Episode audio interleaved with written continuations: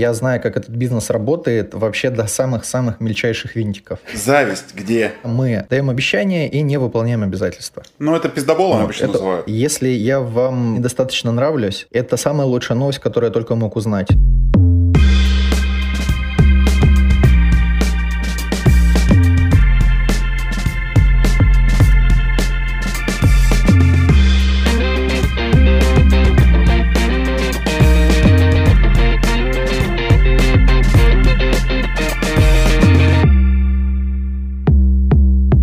Привет, Александр Долгов и подкаст True Business Stories. Сегодня в гостях продюсер онлайн-курсов 2015 года. То есть он был продюсером до того, как это стало мейнстримом. Так называемый сторожил э, рынка онлайн-образования. У него больше 300 запусков курсов его и учеников, и своих продуктов он спродюсировал больше 30. Зовут его Виталий Антонов, экс-рок-звезда рынка онлайн-образования. Почему рок-звезда? Мы с Виталием очень долго говорили, все-таки инфобизнес, что это? Кто такие вот э, люди, которые запускают инфокурсы, почему они зарабатывают? И сошли с ним на том, что это больше похоже на концертный бизнес. Это действительно звезды. Это люди, которым важно быть в центре внимания, которые продают своей аудитории некую эмоцию вместе с образованием. Виталий очень такой взвешенный, вдумчивый подход, и он четко понимает, что важно управлять трафиком на воронку продаж. Это очень круто. Это такой системный, я бы назвал, академический подход. И там, где стоит умножиться, нужно умножиться, тогда заработаешь больше. О чем крутом поговорили? У Виталия есть опыт участия в проектах в любой роли, и он может об этом глубоко и интересно рассказать. А еще мы с Виталием поспорили и немножко даже повздорили в эфире. Ну что, Виталий Антонов и True Business Story говорим о рынке образования России с самым старым продюсером этого рынка.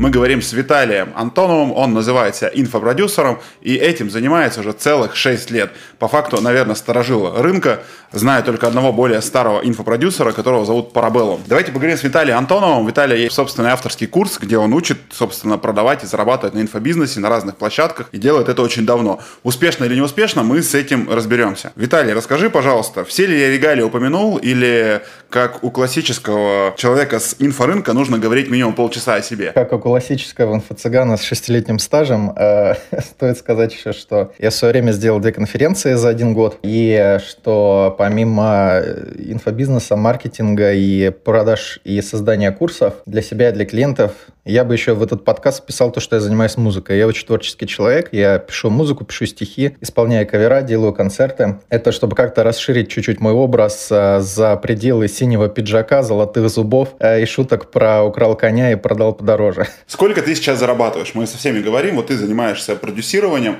и сколько ты сейчас зарабатываешь, э, ну, давай там, за 2020 год, какова выручка, оборот у тебя был? Слушай, за 2020 год у меня был отвратительно низкий оборот, потому что я почти весь год болел, и пандемия как-то очень сильно меня морально ударила. Но я думаю, что там в районе миллионов 9 или 10 я заработал чистыми деньгами. А оборот? Ну, оборот был не намного больше процентов на 10, потому что я просто продавал продукты на свою базу, не занимался вообще привлечением подписчиков, не занимался занимался развитием бизнеса. Я думаю, что суммарно, если посчитать со всеми какими-то моментами, ну, 13, может быть, 14 максимум. Ну вот, это если говорить чисто про инфобиз. Вот. А в себестоимость у инфобизнесменов входит кофе и коворкинги или что-то еще у тебя уходило? То есть вот эти 2-3 миллиона ты куда потратил? Слушай, ну, в, в основном это были всякие мелочи типа транскрибации курсов, это было образование, ну, то есть я покупал какие-то курсы по своей теме у коллег, вписывался в разные движухи, и обычно это не самая дешевая штука, потому что то, что продается для очень опытных ребят это обычно стоит дорого. Вот, понятно, что зарплатный фонд, фонд на всяких подрядчиков, а, ну и на рекламу мы открутили какие-то деньги 1300, может быть 400 за весь год. Вот, маловероятно, что больше. А, ну еще сюда же входит в сентябре я начал операцию по своему инстаграму, и там очень много ушло денег на подрядчиков, там 100 тысяч на одних, 100 тысяч на других, то есть а, таких расходных а, каких-то мелких моментов тоже было, хотел сказать много, но, наверное, по сравнению с тем, как в обычном бизнесе расходы, слово много здесь оскорбительно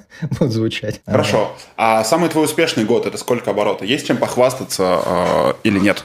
Или как бы все плюс-минус так же и было, или было побольше? Не, не, не, нет. В 2018 году мы закрыли почти миллион долларов. У нас в районе 800-850 тысяч долларов мы закрыли. А почему в долларах, Виталий, чтобы понятно было? Просто это звучит э, красивее, чем 53-55 миллионов рублей. Вот. Оборот был тогда такой, но там маржинальность э, была примерно такая же. То есть у нас расходная часть составляла очень-очень маленькие деньги. Знаешь, насчет дохода я бы так сказал, что вот, э, как ты говоришь, что я называюсь инфопродюсером, как как бы мой опыт сложился так, что есть понятие бизнес, есть понятие личная практика. И вот э, все, что я сам преподаю, там какие-то группы, которые веду, э, коучу ребят, там помогаю им увеличивать доход, э, я это все называю частной практикой. И я это никогда не рассматривал всерьез как какие-то деньги, ну, потому что на этом можно зарабатывать, ну, миллион, ну, два, ну, три в месяц. Но это продажа себя за, то есть продажа своего времени за деньги. То есть это тупо частная практика. То есть пока ты все время работаешь, у тебя есть деньги. Поэтому у меня вот в частной практике у меня невероятно гуляющий доход год от года а потому что я там полностью сам регулирую, сколько я хочу зарабатывать. Вот. И плюс э, вот с успешных годов 2017, 2018 и начала 2019 я определенные суммы проинвестировал в IPO, в американские, которые дали очень хороший прирост в 2020 году. И можно сказать, что ну, примерно третью часть 2020 года я прожил на доходы вообще не от своей частной практики, а просто вообще чисто от инвестиций. И до сих пор я периодически вывожу себе деньги, ну там 7, 8, 10 тысяч долларов. Вот. И просто спокойно на них живу. А основные э, проекты, которые у меня обычно бывают раз в три года, я делаю какой-то большой проект, на котором я хорошо зарабатываю и который становится громким кейсом. Вот. В 2019 году такого проекта не было, в 2020 такого проекта не было. Пришел 21 год. Пора заняться делом. Но у меня вот такой стиль он, э, я думаю, будет осуждаем и порицаем очень многими людьми, э, которые живут в советской парадигме. Почему? Ну, потому что это же советская парадигма. Работать с 9 до 6 каждый день, системно все строить и так далее. Мир гораздо больше и богаче, и в нем намного больше разных бизнес-моделей и вообще моделей, как жить. Художник может написать две картины за 5 лет, продать их за миллион долларов и все остальное время жить на эти деньги, пока он не напишет новые картины через 7-8 лет. То есть это другой стиль жизни, это вообще другая жизнь жизнь, где степень неопределенности очень высокая, и большинство людей, они даже когда в наш э, бизнес приходят, э, их жизнь вообще никак не меняется. То есть до этого они работали в офисе с 9 до 6, теперь они работают дома с 9 до 6. Свободы нет, путешествий нет, бесконечная только работа, гонка за показателями, как бы и жизнь их не сильно меняется. Я вот совсем не за этим, я шел в онлайн-образование. А ты всю жизнь занимаешься только онлайн-образованием или занимался чем-то еще до? Сколько тебе лет? Тебе сейчас? 32. То есть с 27 лет ты в онлайне или нет, или раньше? Более правильно будет сказать так, что 18 лет я пошел работать в продаже. Я пошел работать в, сначала в компании Эльдорадо, я на складе поработал чуть-чуть, и мне это не понравилось все. Я пошел работать в продаже техники, устроился в корпорацию MVideo. Научился там продавать, там была очень хорошая школа именно продаж. Как бы на, на закате своего пребывания в MVideo, там два с половиной года работал я начал э, понимать, что ну, денег-то мне не хватит. Ну, то есть даже если я буду зарабатывать 60 тысяч в месяц в 2009 году, то я себе ни машину не куплю, ни квартиру. Короче, у меня паника просто началась какая-то такая. Вот. И началось, я прочитал Киосаки, значит, как говорит дружко, с этим вопросом я вышел в интернет, и в 2009 году я впервые столкнулся с онлайн-образованием. Слово продюсер тогда не существовало, я не знал, что продавать, потому что я же ничего не знаю, не умею, я же не эксперт. Вот. И я эту идею отложил. Потом меня мотало во всяких сетевых маркетингах полтора года, к счастью, крайне неуспешно. И потом я понял, что надо на что-то поучиться и э, по-нормальному работать. И я пошел в маркетинг, я отучился у ребят, которые имели существенный опыт увеличения продаж в частных компаниях небольших. Вот, отучился у них, и, в общем-то, под их руководством вот я освоил маркетинг как в теории сначала, потом на практике, и э, стал брать клиентов на маркетинговое сопровождение. То есть мы делали сайты, настраивали рекламу, писали тексты, e-mail рассылки, всякие разные внедряли новые штуки, которых никто почти не делал. Ну и там уже у нас опять начался инфобизнес. То есть я от этого никак не могу отойти, потому что мы на сайт коттеджного поселка э, повесили э, поп-ап, это всплывающее окно с PDF-кой, а, и PDF-ка называлась «7 грязных трюков при продаже земли» или «О чем вам никогда не расскажет ни один продавец». Вот галимая такая была инфо-цыганщина, но мы единственные на весь Новосибирск, я тогда в Новосибирске жил, те, кто собирали контакты пользователей, делали email рассылки. Больше вообще никто из э, девелоперов этим в принципе не занимался. А мы мы занимались, и мы раскочегарили очень хорошо два поселка, Удачный и Печегово море. Вот. И,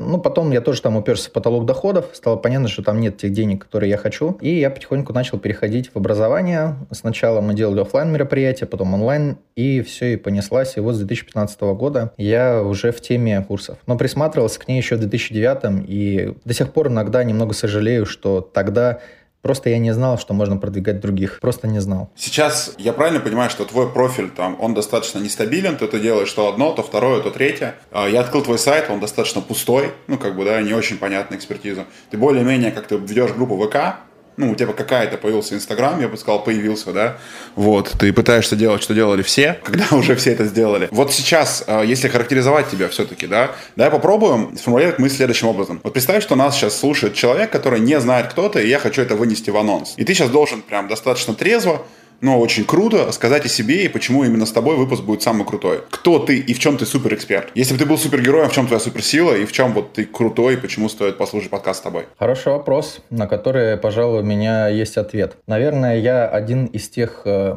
людей, и я не единственный. Есть и другие, просто они еще менее публичные, чем я. Э, я один из тех людей, которые вот в теме онлайн-образования продаж курсов был абсолютно на каждой роли. И я знаю, как этот бизнес работает вообще до самых-самых мельчайших винтиков. Поэтому те проекты, те школы или те эксперты, которые ко мне приходят, они нередко приходят с какими-то вопросами, которые вообще не имеют никакого отношения к делу. Типа, у меня вебинар плохо конвертит. А я сразу же вижу, что там вообще дело совсем не в вебинаре. Там дело вообще просто в самой идее всего проекта. Проект неправильный с самого начала изначально. У меня таких и клиентов куча, и кейсов куча. То есть я понимаю, как работает весь этот бизнес в деталях очень-очень глубоко начиная от того, что написать в рекламном объявлении, чтобы привлечь человека, и заканчивая тем, как давать людям обратную связь на курсах практически в любой нише, для того, чтобы они оставались лояльными клиентами и продолжали в будущем покупать наши курсы и продолжали вместе с нами добиваться своих каких-то изменений в жизни. Я был технарем, который настраивал всякие там технические сервисы. Э, я был э, полуюристом, который занимался разработкой договоров э, и условий и согласований их с российским законодательством. А, я был э, сам в качестве продюсируемого спикера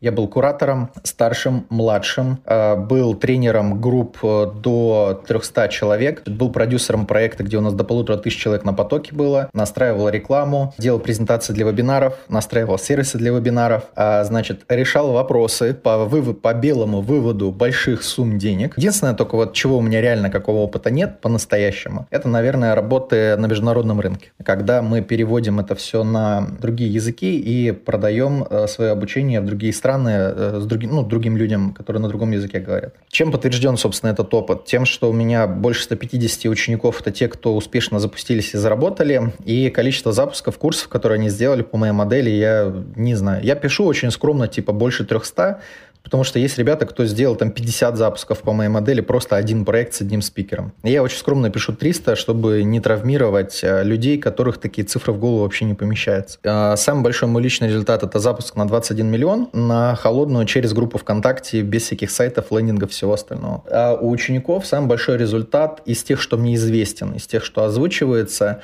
это больше 180, по-моему, за год ребята закрыли, 180 миллионов. И это все не на блогерах, это все не на тех людей, которые годами ведут Инстаграм, а потом продают курс, такие говорят, ой, мы заработали 300 миллионов за один месяц. Но они же ввели аккаунт 6-7 лет и потом заработали такую сумму. А мы всегда работали с ребятами, которые никто, и звать их в интернете пока что никак. Вкладывали в них свои деньги, раскручивали и так далее. Я не знаю, крутая ли эта презентация и интересно ли это твоим ребятам. У меня, знаешь, другой подход, что ты не неспроста ты упомянул фамилию Андрея Парабеллума, несмотря на то, что это очень спорный персонаж, и у меня к нему тоже очень неоднозначное отношение, я у него забанен, например. Но надо отдать должен Андрею, что он как ледокол просто это все принес в Россию. В какой-то степени в защиту Андрея, что я хочу сказать, что пока все, значит, инфобизнесмены, типа современные новые инфобизнесмены, воют про то, что раньше инфобизнес был менее этичным, более манипулятивным, они все время забывают, что они учились у тех, кто обучал этому манипулятивно. И если бы Андрей в свое время не имел столько духа, чтобы привести это в Россию, никто бы сейчас на этом не зарабатывал, в том числе и все, кто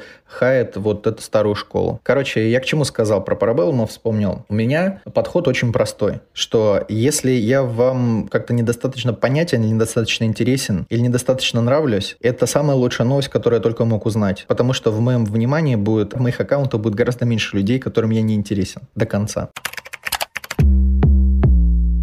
Ник, у меня вопрос возникает. Вот есть э, там критерии, да, по которым ребята оценивают и говорят, вот инфобизнесмен, инфобизнесмен, да, а есть такое клеймо, где инфо-цыган.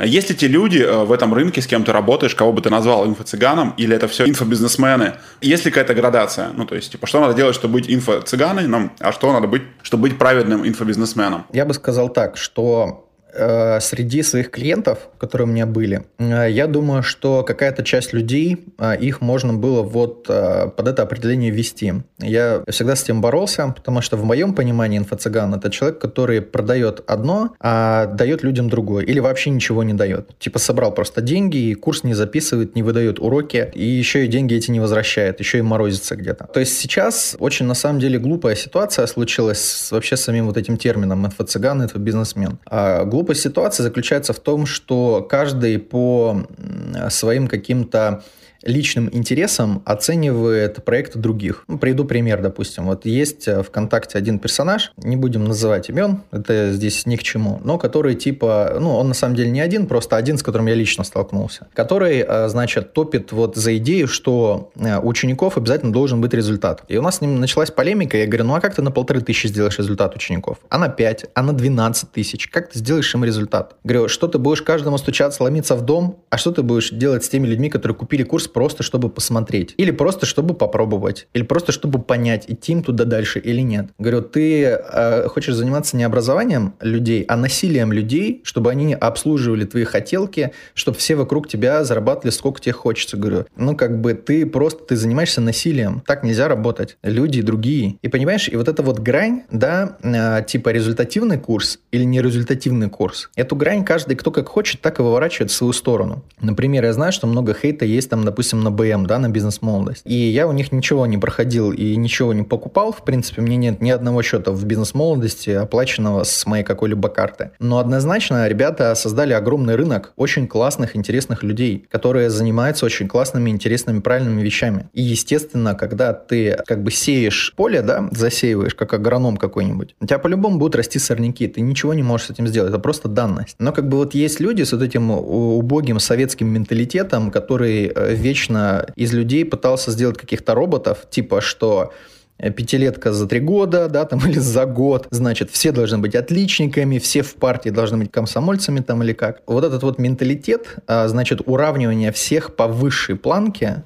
которая для большинства людей недостижима в принципе априори, потому что просто она расходится с их ценностями личными. Вот, вот это вот мышление, вот эта ментальность, она в СНГ, к большому сожалению, пронизывает все сферы вообще всего вокруг. И в том числе наша сфера это тоже коснулась. То есть, условно говоря, например, человек работает в маркетинге 3-4 года. Он уже понимает очень хорошо, как работает реклама, продажи, лендинги, ретаргетинги, конверсии. И он, например, приходит на чей-то интенсив по маркетингу, слушает его и говорит, информация вода, все отстой, это все не актуально, это все устарело, я знаю лучше. Но для тех людей, которые их не 4 года в маркетинге, а всего 6 месяцев, этот интенсив представляет супер-мега ценность, потому что кто-то им наконец-то простым языком объяснил и рассказал, как работают некоторые вещи, которые они до этого не понимали. Внимание, вопрос. Это инфо-цыганство или нет? Если приходит один чувак, который разбирается сильно лучше, чем э, то, что дается в курсе, у него появляется негатив, типа курс отстой. А другие ребята, которые на него пришли, говорят, слава богу, мы наконец-то нашли то, что нам нужно было, и это самый лучший курс, который я проходил. Вот как мерить? Такие вот философские вопросы. И для меня критерий, лично для меня инфо-цыганство, он следующий. Это когда мы даем обещания и не выполняем обязательства. Ну, это пиздоболом ну, обычно это... называют. У меня в детстве в нем морду били. Ну вот, а. ну вот, да. Да-да-да. Спасибо, что вел мат в нашу беседу, а то я тут держусь как бы. Окей, определились, да? И ты последние 6 лет этим занимаешься. Но смотри, что ты чувствуешь, когда в момент времени, там, в 21 году, когда мы это записываем, появляются какие-то новые герои, да? Это ребята, которые, вот как ты говоришь, показывают там экстра результат. То есть вроде бы на сформированном рынке, где были какие-то запуски ВКонтакте, где был какой-нибудь там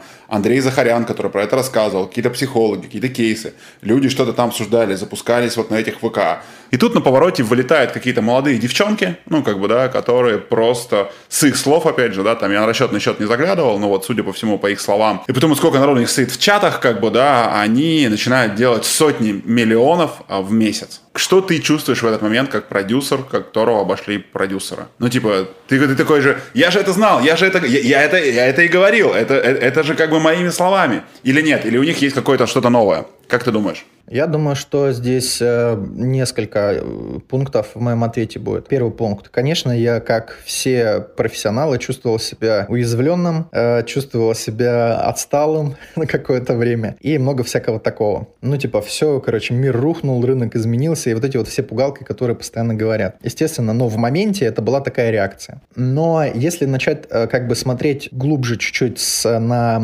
все происходящее, то, в общем-то, многие эти вещи объяснимы. И они объяснимы очень просто. Ну, во-первых, как у нас было ВКонтакте и, в принципе, в инфобизе. Каждый год появлялась какая-то новая звезда. То есть, например, в 2015 году, вот тогда самой звездой был э, Юра Курилов. Юра Курилов, Валер Морозов. Они прям звездили, звездили, вот вообще там все соцсети были залиты ими полностью. В 2016 году появилась такая звезда, как Андрей Захарян. 16 и 17 год. То есть он заполнил собой все, и вот в 17 году он делал запуск на тысячу человек. В декабре 2017 года, по-моему, это было. И понятно, что это был суперзвездный результат. Как бы все, то есть чувака все признали, что он просто супер топ. В 2018 году стал я звездой, потому что мы продавали курсы по организации пространства. Курс назывался «Гениальная уборка». И мы на этом курсе, только на этом курсе мы заработали больше 30 лямов, э, с нуля взяв проект и с нуля создав группу ВКонтакте и продвигая его на собственные деньги в социальной сети ВК. И к концу года мы ну, закрылись вот на 50 миллионов только с этого проекта. У нас еще были другие проекты, гораздо более мелкие, но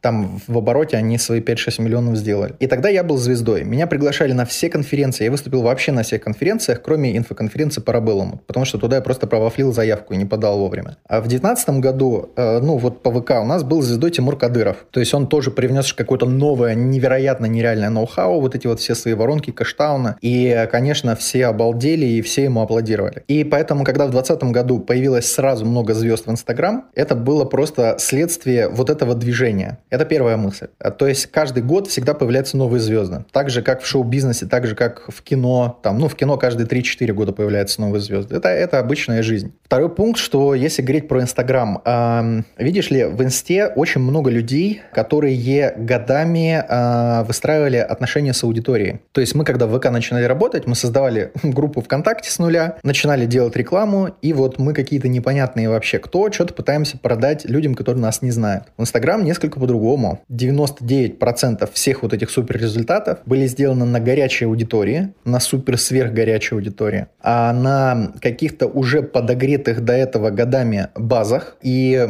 это объяснимо. То есть, ну, какой-то успех типа 100 миллионов на аккаунте, который ведется там 9 лет, а значит, в котором охват stories достигает миллиона человек, это очень объяснимый результат. Просто потому что, смотри, если у тебя каждый день смотрит stories 300 тысяч человек хотя бы, представь себе 300 тысяч человек. Это, блин, город целый каждый день смотрит хотя бы 5-6 твоих сторис на протяжении последних 2-3 лет. Естественно, на таком активе очень легко заработать. И естественно, что степень лояльности и доверия высокая. То есть я, смотри, что хочу сказать. Я ни в коем случае не обесцениваю результат девчонок совсем. И хочу даже подчеркнуть, э, что в 2018 году, когда у меня был мой типа звездный час, да, мне за счет чего случился успех? За счет, э, в общем-то, двух факторов, трех факторов точнее. Первый фактор. В 2017 году ВКонтакте вел рассылки, а я до этого был мастер по email рассылкам. У меня там уже был черный пояс, и я какие только задачи не решал. Мы тупо перенесли эту модель и сразу стали зарабатывать. Первое, что мы сделали. Второе, э, что мы сделали, мы взяли приемы удержания аудитории из мобильных игр. В частности, я взял из Mortal Kombat X Mobile. Мне очень нравилась эта игра в свое время, я там кучу всадил денег. Мне очень понравились игровые механики, которые там использовали. Я это тоже взял,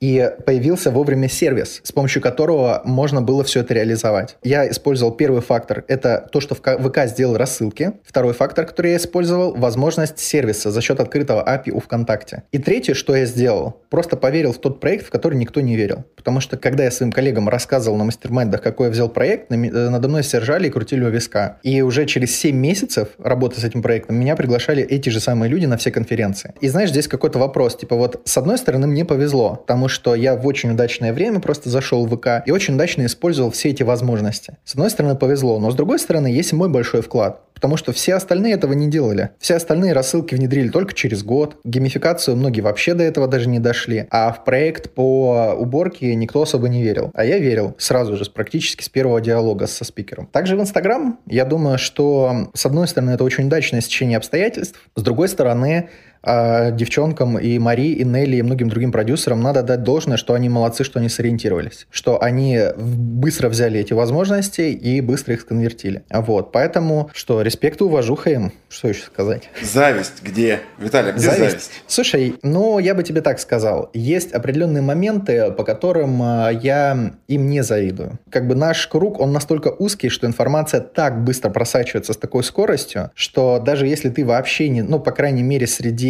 давай назовем условно топов, да, к которым меня причисляют все еще. В инфобизе, как в музыке, если ты один раз сделал что-то очень крутое, тебя будут помнить всю жизнь. Зависть, э, слушай, я бы так сказал, что Э, знаешь мне, что не нравится в их моделях? Завидовать прикольно только результату. А если смотреть в процесс и если смотреть в бизнес-модель. Например, э, ну, у меня вызывает устойчивую панику бизнес-модель, где у тебя почти весь лонч завязан на сторис и на ведении Инстаграма. Вот. Мне как бы от этого плохо. Потому что я вырос в школе, и как бы, ну, у меня мышление, я не знаю, бизнесовое или нет, но у меня мышление такое, что если я не могу а, деньгами увеличивать проект, значит, это херовый проект. Потому что если не деньгами, значит мне придется его либо личными своими усилиями растить и масштабировать, а либо мне придется это делать через команду. А самый простой рост, самый быстрый рост всегда идет через деньги. Ты тупо заливаешь в трав в 25 раз больше денег и получаешь Понятно, что конверсия снижается, понятно, что доходность бизнеса снижается, да и бог с ним, ты сам не пашешь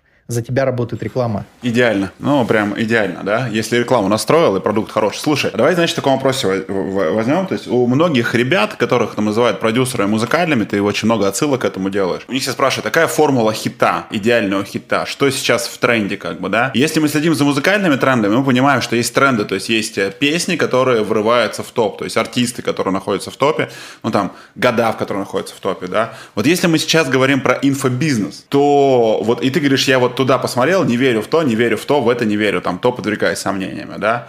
Во что ты веришь сейчас или что падает такой в горизонт одобрения, как бы, да, там, минимально проходной балл у тебя наберет, это что? Вот опиши какой-то проект, 2-3, может быть, проекта, да, вот которые ты сейчас поверишь, что вот они в 2021 году, в мае 2021 года, они будут работать. Хороший вопрос. Это типа любые инфопроекты. Вот, давай, знаешь, как сделаем? Давай проекты, в которые я бы вложил деньги, за которые я бы взялся сам. Давай. Первая идея, которая мне видится очень крайне невероятно просто перспективной. А, значит, это идея какой-либо трансформационной методики, а, которую можно растиражировать на весь мир. Например, НЛП, гипноз, тета-хилинг, э, гештальт-терапия, когнитивно-поведенческая терапия – расстановки по Хеллингеру, эмоционально сфокусированная терапия.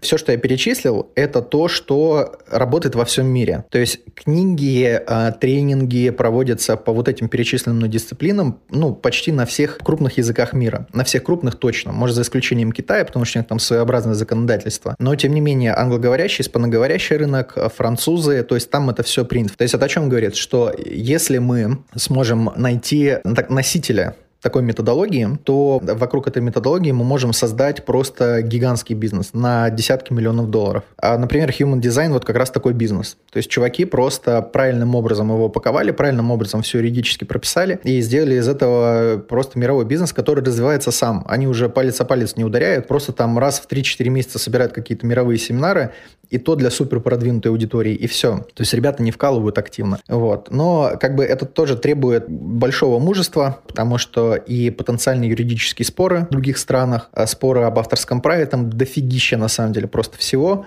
не считая того, чтобы вообще научиться это продавать за границу. Вот это первые проекты, которые я рассматриваю как очень перспективные и интересные. То есть я в некоем таком, знаешь, мониторинге чего-то такого, из чего можно вот такое создать. И э, мне бы здесь многие мои коллеги возразили, возразили, что типа, Виталь, ну вот это же опять проект, в котором один спикер, а что если он заортачится, а что если он уйдет, а что если он умрет или заболеет. Вот как раз я вижу, что если мы сделаем э, методологию, выделим методологию, то мы спикера, а, если он не захочет как-то активно развиваться, мы можем просто его увести в тень, чтобы он работал только с ультра-супер VIP клиентами. Зарабатывал, естественно, долю с продаж своей методики, но мы бы из его учеников взяли ребят, которые могут хорошо продавать на вебинарах, могут хоро- хорошо смотреться на видео, фотогеничны, и которые бы в итоге, в конечном счете, продавали бы этого самого спикера. И то есть получается модель более устойчивая, чем проект с одним лицом. Вот. Потому что, например, NLP — это проект не с одним лицом лицом. Гештальт-терапия тоже. Это проект из тысячами лиц, а, которые очень активно продолжают развиваться и будут развиваться еще дальше, все больше проникая в,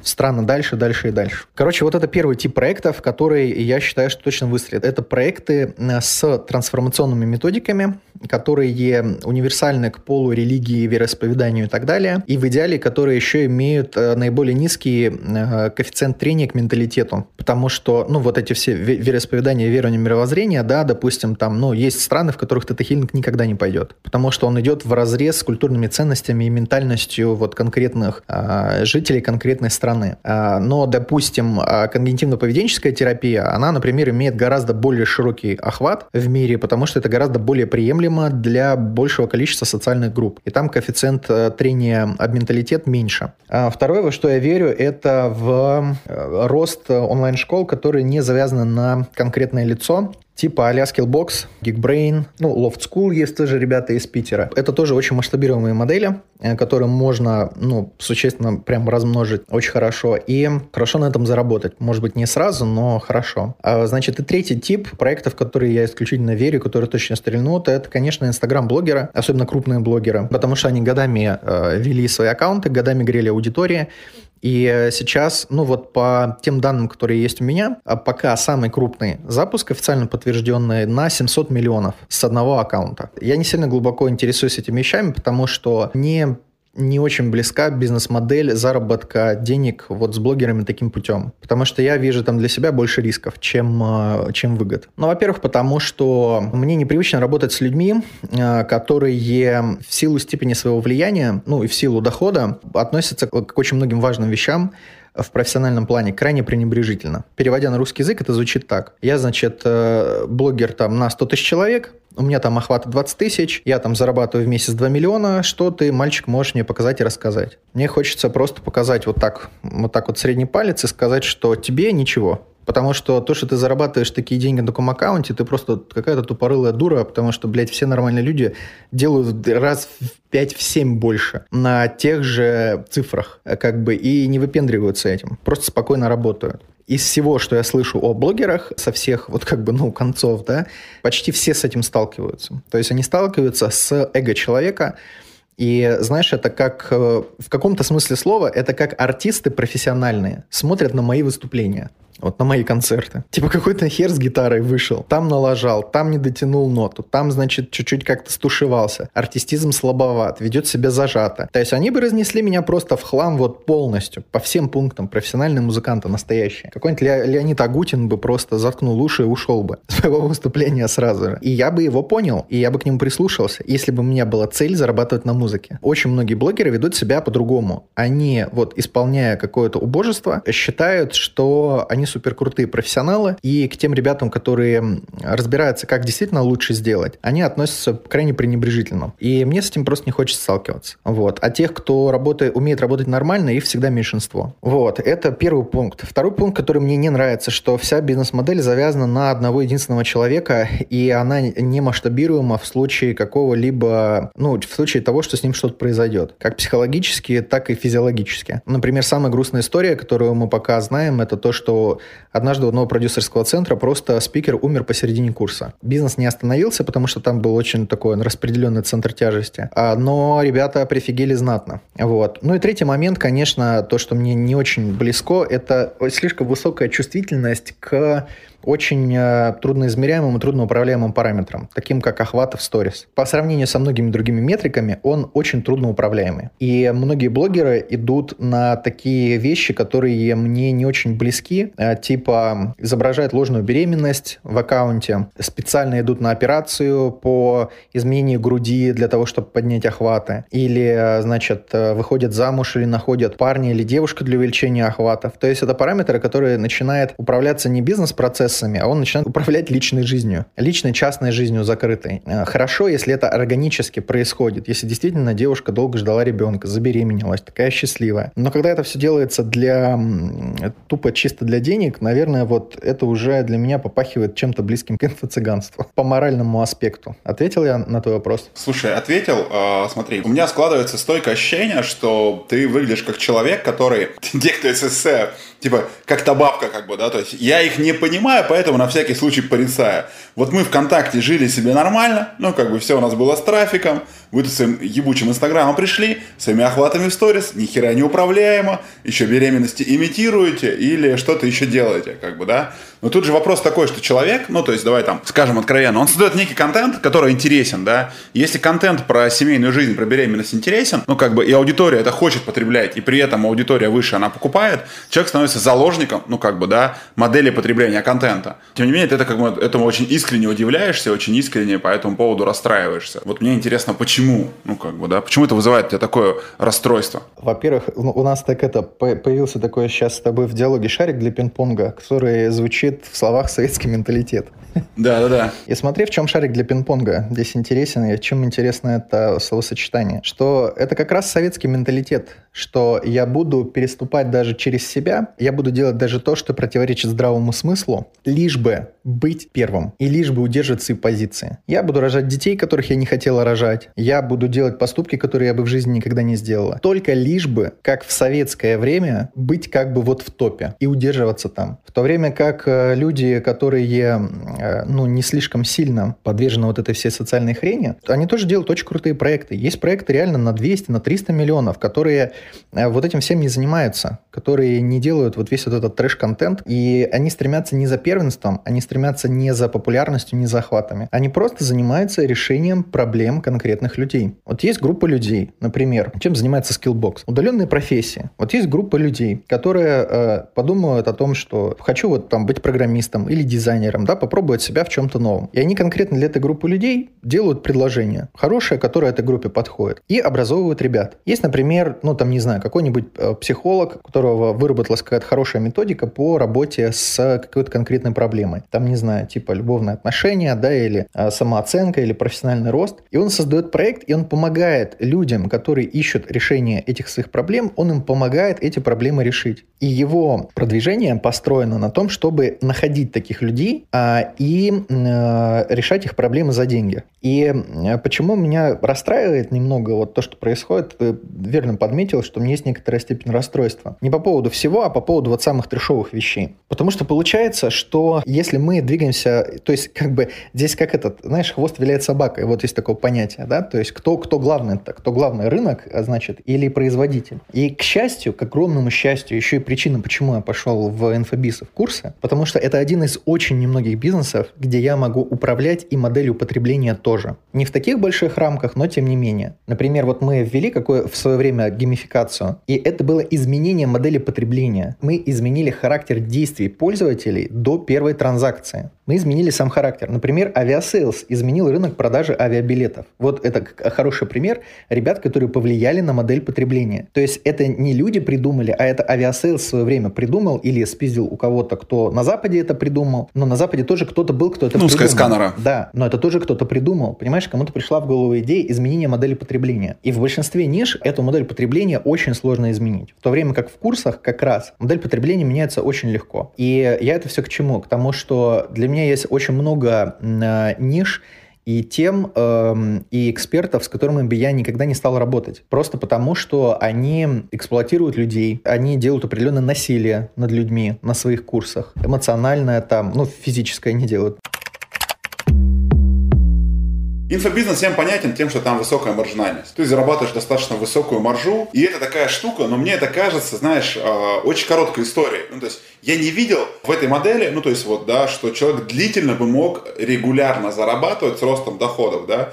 Все живут каким-то таким историей, я это называю историей успешного риэлтора. Я какое-то время работал в риэлторском рынке, когда туда приходил, я посмотрел среднюю зарплату у риэлтора, она составила, допустим, там 32 тысячи рублей. При этом человек работает без заклада. При этом, когда ты спрашиваешь у риэлтора, какая у него средняя зарплата и сколько он может зарабатывать, он почему-то всегда меряет самой крупной сделкой. Он говорит, ну, вообще, вот я как-то там участвовал, это называется цепи у них, цепочку делал, как бы, вот, когда несколько квартир продается подряд. И я с нее заработал там 150 тысяч рублей. А то, что до этого он полгода как бы э, ничего не продал, ну, как бы, в этом нет ничего страшного.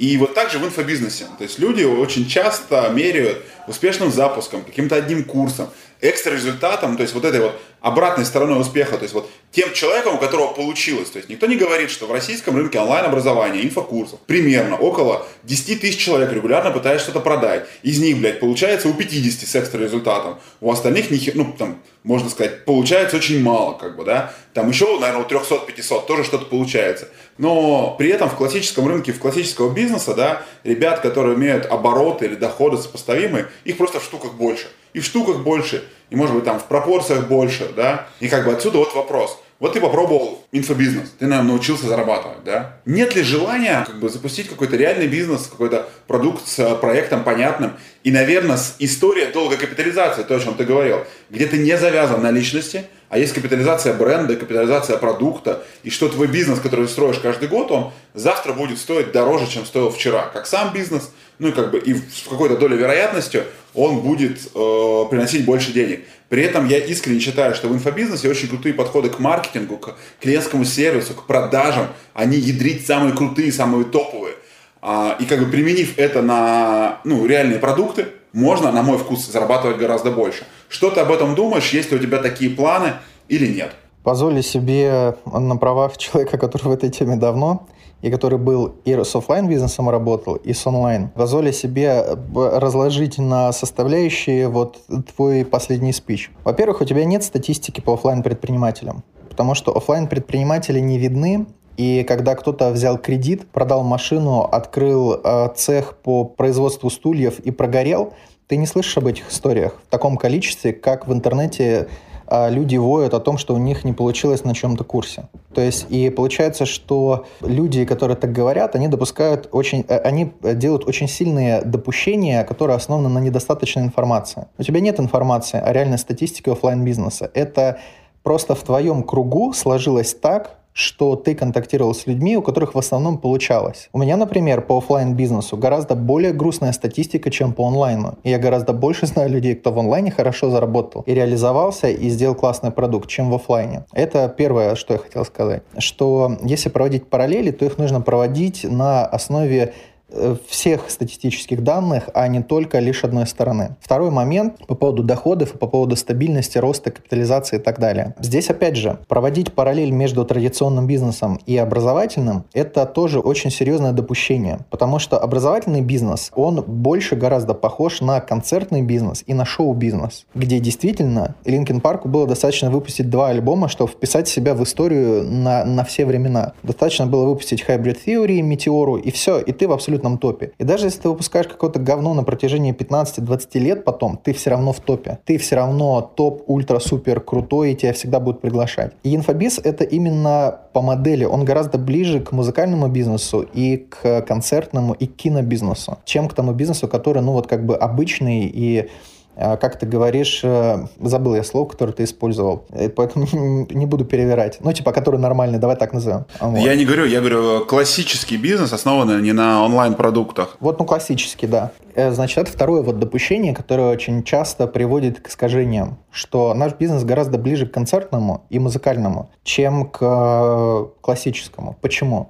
Потому что классический бизнес построен на стабильном устойчивом спросе. Ну, типа, мне каждый день нужна туалетная бумага, значит, я ее буду покупать, значит, ее надо производить. А, и вот первые уровни пирамиды Маслоу, это, в общем-то, ну, типа некий выживательный минимум, да, там первые несколько уровней. А образование, как и развлечения, как и видеоигры, они относятся к продукту, который сам на себя создает спрос. Потому что, например, «Ведьмак 3», допустим, игра, которую я очень люблю и прошел уже почти два раза, это игра, которая сама на себя создала спрос. Потому что до «Ведьмака» никто ничего подобного не делал. Ну да, были какие-то попытки, типа Elder Scroll, там а, разные, но это все меркнет по сравнению с тем, когда вышел «Ведьмак 3». Потом, например, э, Fighting Mortal Kombat. Это игра, которая сама на себя создала спрос.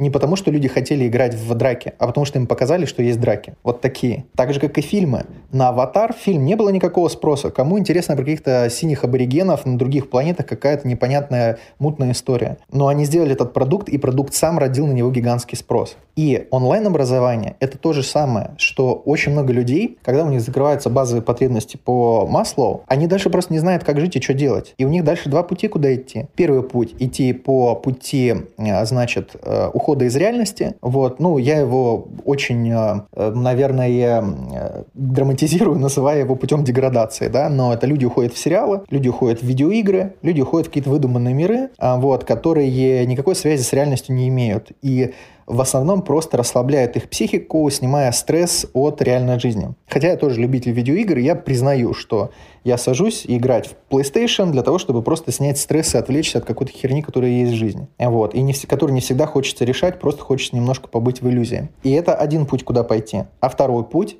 это заглянуть в себя и в свои собственные вопросы. А чего же я хочу? Вот, например, я сейчас работаю каким-нибудь менеджером в каком-нибудь Новосибирске. Зарабатываю 100-120 тысяч. Все хорошо. Есть жена, дети, ипотека выплачивается. Все классно. А чего хочу я? А кто я? А чем я живу? А какие мои истинные мотивы по жизни? Понимаешь? И инфобиз, он закрывает вот этот вот очень неясный и неявный спрос. И люди начинают ходить по каким-то курсам и пробовать, а кто я, а какой я, а что мое, а где мое место в жизни. Они начинают задаваться вопросами, потому что как только у них уровень выживания закончился, когда вот они бежали, бежали, бежали, бежали, бежали, бежали, добежали, выдохнули, успокоились, побыли в этом, и встает вопрос, что дальше. Просто у меня как-то вот так очень странно получилось, что первая точка, когда вопрос «что дальше?» у меня возникла в 2008 году, когда я в NVIDIA отработал все лето, я еще учился в университете очно, и пока у меня шла учеба в универе, там, ну, семестры, я работал на парт-тайме, то есть по 4-6 часов в день, а летом я работал на полный день. Я отхерачил 3 месяца. Июнь, июль и август. И к концу августа я абсолютно вымотанный, вытраханный всей этой работы, заработав там что-то порядка 30 тысяч за месяц, я задался вопросом, в смысле, блядь, в смысле? И что теперь так всегда будет? Да, мои потребности закрыты. Я живу с девушкой, я дарю ей цветы. Э, я, значит, могу себе купить DVD-диск, могу себе купить какую-то технику, наушники. Но, блядь, а как я себе куплю то, что я на самом деле хочу? Как я начну путешествовать по всему миру? Как, как, как я вообще это сделаю? Когда у меня будет время на книги, которые мне нравятся? Когда у меня будет время на спорт? Понимаешь, то есть возникают такие вопросы, они, ну, меня тогда вызвали здоровую панику, и я погреб в онлайн, погреб что-то искать. И вот тогда онлайн-образование, оно закрывало вот этот мой спрос, который был связан с поиском.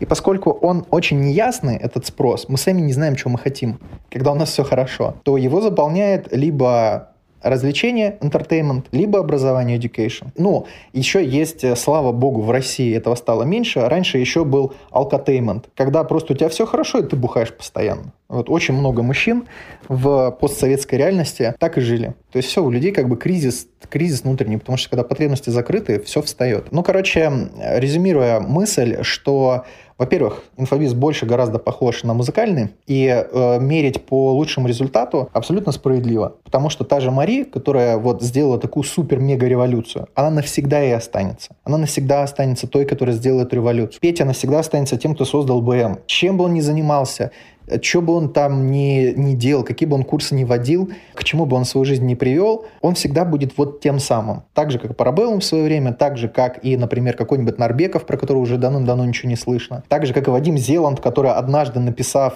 трансерфинг реальности, навсегда на всю жизнь вписал себя в ну, в тех писателей, которые повлияли на сознание масс. Ну, я просто привожу какие-то примеры тех, кто был известен и популярен там в нулевых годах, чтобы подчеркнуть, что эти люди не исчезают. Они остаются теми же легендами, которыми и были. И да, это бизнес наш, он очень сильно завязан на публичность, на вот на признание, знаешь, на вот это вот, на вот это вот все такое. Вот. Это, это большой его плюс, потому что сюда приходят люди, которые в этом могут реализоваться.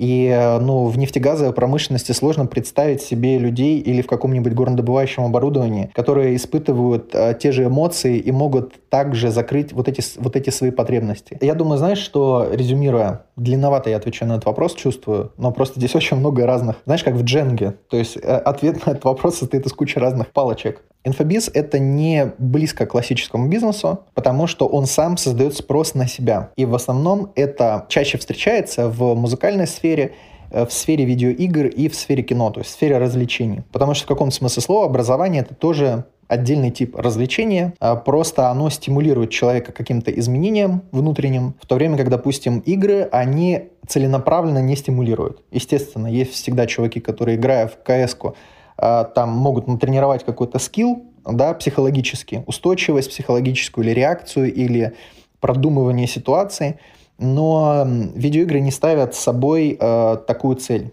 как и фильмы как и музыка. Они просто ну, насыщают как-то эстетически. А вот образование пытается кроме всей этой эстетики, еще внести какую-то позитивную трансформацию в жизнь человека. Хорошо. Такая вот философия. Окей, то есть давай так. Если коротко, не планируешь. А, ну, слушай, ну, может быть, такие истории будут. Два предложения получил, где мы, возможно, такое будем реализовывать. Но я не скажу, что я сильно глубоко в это верю. Я все-таки больше из музыкально-концертной темы. И вот идея, которую тебе рассказывал про то, чтобы найти методологию, которая размножит на весь мир, вот, она у меня внутри резонирует гораздо больше. Но время покажет. Может, я никогда не найду такого проекта, а может быть, законодательство в России поменяется в лучшую сторону для онлайн-образования, для вот э, тех компаний, для более классической модели компании. Тоже, может, такие перемены произойдут. Поэтому время покажет. Ну, то есть, все-таки дальше продолжишь в рынке онлайн-образования, он тебе близок и да, понятен. Да. Ну, гораздо да, больше, да. чем остальные рынки. Ну, если там в сухом остатке пока, говорить. Пока что да.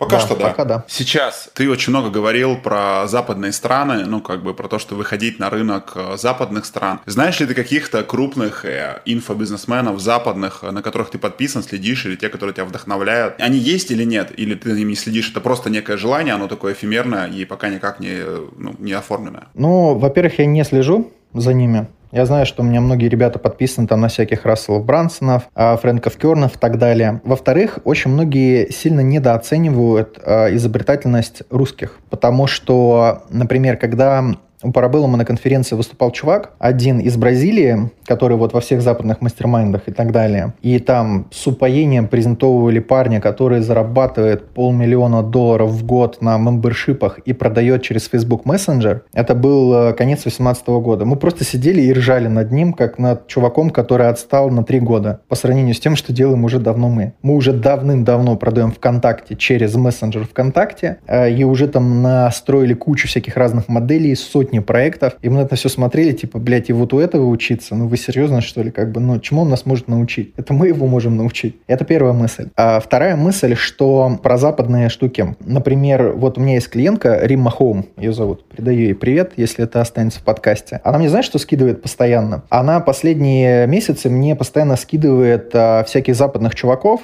известных. Вот последняя она кого скинула, по-моему, Брансона она как раз скидывала или кого-то еще. Она просто живет в Испании, она очень хорошо говорит по-английски, там тоже шарится постоянно по тому рынку и смотрит что-то интересное. Она говорит, смотри, говорит, они начали запускать пятидневные марафоны. Вот эти вот супергуру. Блять, мы пятидневные марафоны разработали еще в семнадцатом году. И на них зарабатывали деньги. Поэтому много, знаешь, есть вопросов, чему у них на самом деле учиться. Потому что я до сих пор убежден, что Россия именно из-за того, что это страна выживающих людей, очень сильно выживающих, что мы способны в очень сжатые сроки создавать гениальные вещи, которые могут быть размножены на весь мир. И, в общем-то, успех Соединенных Штатов Америки это подтверждает, потому что технологический рывок, который был э, произведен и поддержан вот с 80-х годов э, до сегодняшнего времени, э, в него огромный вклад внесли российские ученые, СНГшные и немецкие ученые, которых просто Америка выкупила, и все, потому что ну вот они решили так сделать. В 1945 году они выкупили немецких ученых часть, вот, потому что никто не хотел жить в разбомбленной стране, в поверженной, и они просто предложили им деньги и забрали часть персонала. В 90-х годах они то же самое сделали с Россией. Меня очень вдохновляет пример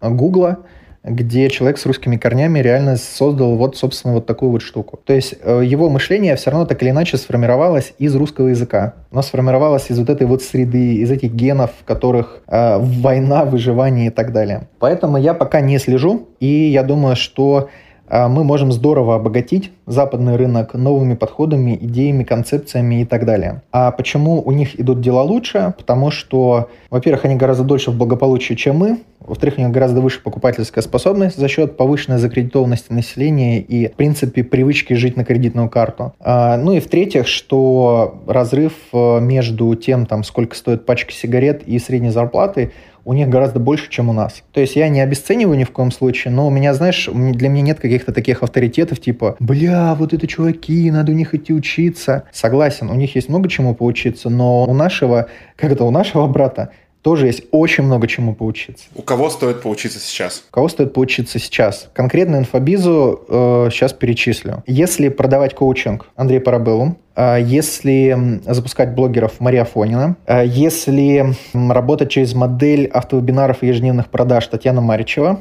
Э, если делать запуски в соцсетях, Андрей Захарян и Виталий Антонов. Вот. Это основной перечень тех, у кого стоит. Какие книги ты рекомендуешь прочитать предпринимателю сейчас? Первая книжка – это «Сначала скажите нет». Точно. Это, я считаю, это, ну, для меня лично, это Библия продаж по сравнению со всеми остальными. Первая книга. Вторая книга – это Миша Гребенюка «Отдел продаж Отдел по захвату рынка, как-то так он называется. Отдел продаж по захвату рынка. Да, это крайне крутейшая книжка, вообще просто суперская. Потом Александр Высоцкий, обязанности владельца компании. Из бизнесовых, ну, наверное, все. Я не особый книголюб по бизнесу. А вот остальные все книжки, которые я бы рекомендовал, это все инфо-цыганские книжки. Например? Ну, например, я бы очень от души порекомендовал вообще всем людям, не только предпринимателям, но предпринимателям в особенности, а, прочитать книжку «Обними меня крепче». Я не помню автора. Это книга по эмоционально сфокусированной терапии. То есть эта книга, она очень сильно меняет представление о себе, о чувствах своих и о чувствах других людей. И хотя эта книжка про отношения и про пары, но из этой книги можно просто миллиард идей э, взять э, для сотрудников, для общения с ними, для понимания себя и понимания своих движущих мотивов в том, что ты делаешь. А для инфобизнеса, э, например, это крайне важно, крайне чувствительно, ну и для, для классического, я думаю, тоже. Или как ты говоришь, для реального тоже. Вот. Ну а все остальные книжки, они будут все про какой-то, знаешь, ну про характер. Например, я многим ребятам очень странно, но рекомендую прочитать э, Гарри Гаррисона, серия книг э, «Мир смерти». Там три книжки. Моя любимая была «Месть стальной крысы». Безусловно, «Стальная крыса» крутейшая, крутейшая серия. Просто, да, меня папа очень любил фантастику, был больше выбор. Но вот я рекомендую «Мир смерти». Почему? Потому что это про характер.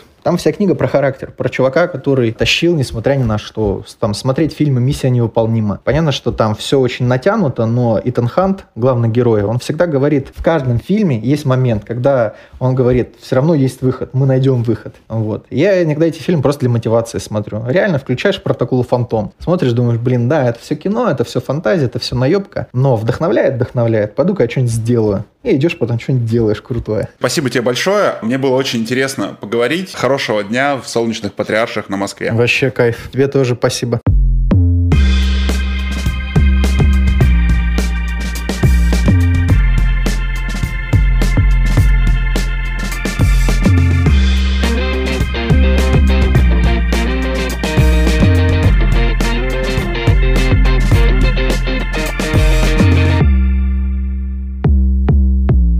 Честно, мне понравился разговор с продюсером, который смотрит на инфорынок как на рынок звезд. Блин, прикольное мнение, наверное, правильное мнение, да, не стоит рассматривать людей, которые работают в инфобизнесе, именно как, не знаю, учителей, да. Это звезды, рок-звезды, это люди, которым тянутся, которыми интересно спорные, у меня двоякие чувства, да, вот э, общаясь с Виталием, то есть я уверен, что Виталий крутой продюсер, и вот он обязательно найдет свой курс, который сейчас запишет, да, но вот по ощущениям он круто разбирался в ВК и порвал весь рынок на каком-то вот курсе, да, который он говорил, блин, ну это было три года назад, да, Сейчас зарабатывают на консультациях. Я уверен, что если вы хотите зарабатывать на рынке, вот я всегда сторонник того, что учиться нужно у практиков. И, наверное, он абсолютно прав, что новичку, ну, не о чем с ним консультироваться вообще. И это, я уверен, что честная позиция, когда говорят, слушайте, хотите пойти куда-то, ну, там, обратитесь к тому, кто учит с нуля, а я уже доучу, дошлифую. Ну, то есть такие люди, такие эксперты нужны, и вот, может быть, даже ему не стоит вести свои инфокурсы, он их не найдет, а как раз доучивать людей, доводить до результата. Но это путь э, Виталия, и я уверен, что действительно для людей, кто занимается продюсированием, ведет свои курсы, вот эта вот штука, эмоциональная часть очень важна, да. Потому что здесь ты должен собрать большую аудиторию, держать у нее внимание, вызывать у нее эмоции. И через эмоции вот эти доносить знания, это круто. Мы много поговорили с Виталием о нашей стране, о восприятии какого-то мира, того, что здесь можно поговорить. Как вы слышали, мы там в чем-то были согласны, в чем-то не согласны. Полярность мнений всегда очень хорошо. Это значит, слушатели, вы, которые меня слушаете, можете услышать две точки зрения и для себя сделать какие-то выводы. Когда люди во всем согласны, это не очень хорошо. Хорошо, когда есть две точки зрения. Почувствовал ли Виталий экспертом? Точно почувствовал. Но вот у меня стойкое ощущение, что вот эту вспышку Виталия с Инстаграмом пропустил. Но, с другой стороны, я понимаю его, потому что вот сейчас мы даже занимаясь сейчас трафиком, трафиком э, ВКонтакте, в Инстаграме для своих компаний. ВКонтакте все еще трафик дешевле, проще управляемый, лучше таргетируется и так далее, да. Инстаграм все-таки такая про картинку, про эмоции. Хочу пожелать, наверное, Виталий разобраться в Инсте, там стрелять как следует, а нам следить, какая следующая рок-звезда на рынке инфобизнеса появится в России. Ну и все еще я жду комментариев. Может быть, мне взять Виталию продюсером и вместе с ним бомбануть какой-то курсец? Что вы думаете? Александр Долгов на связи, True Business Story. Слушайте лучший подкаст о рынке онлайн-образования России. Пока.